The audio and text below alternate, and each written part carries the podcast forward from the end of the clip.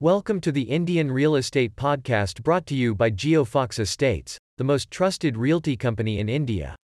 Here we talk about the latest trends, news, and insights about the real estate industry. In our next episode, we'll be discussing the current state of the Indian real estate market.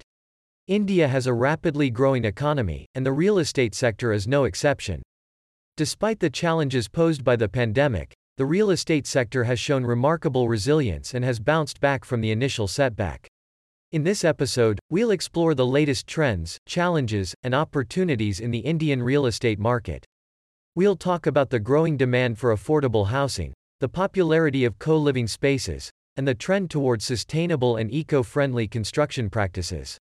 We'll also discuss the challenges faced by developers and investors in the Indian real estate market, including the high cost of land, the slow pace of regulatory reforms, and the impact of the COVID 19 pandemic.